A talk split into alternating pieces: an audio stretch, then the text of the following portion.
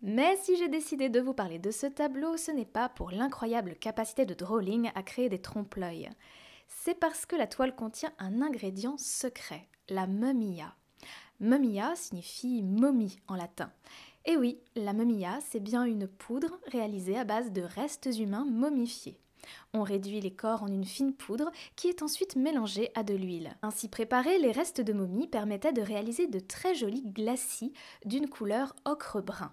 Le glacis, c'est une couche de couleur transparente qui peut être utilisée pour peindre en faisant des superpositions de couches très nombreuses, mais qui est généralement apportée en finition sur un tableau terminé.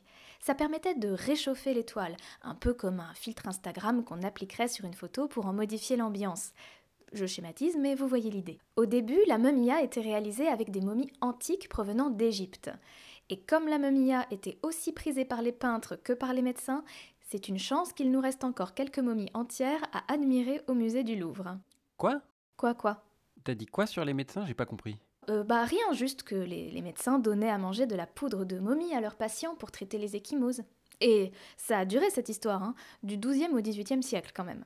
Bon, évidemment, ça déplaisait beaucoup à certains médecins, comme Ambroise Paré par exemple. Mais c'est complètement dingue. Oula, c'est loin d'être le truc le plus dingue de l'histoire de la médecine. Hein.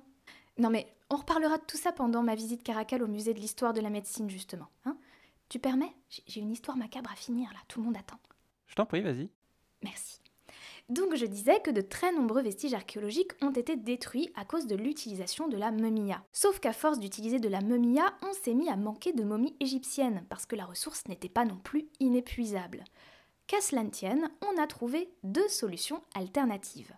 D'abord, les assistants des professeurs de médecine à l'université, qu'on appelait les garçons d'amphithéâtre, se sont mis à momifier des corps contemporains qui étaient utilisés pour les autopsies. Ils revendaient ensuite des morceaux d'humains fraîchement momifiés sous le manteau aux apothicaires et aux artistes.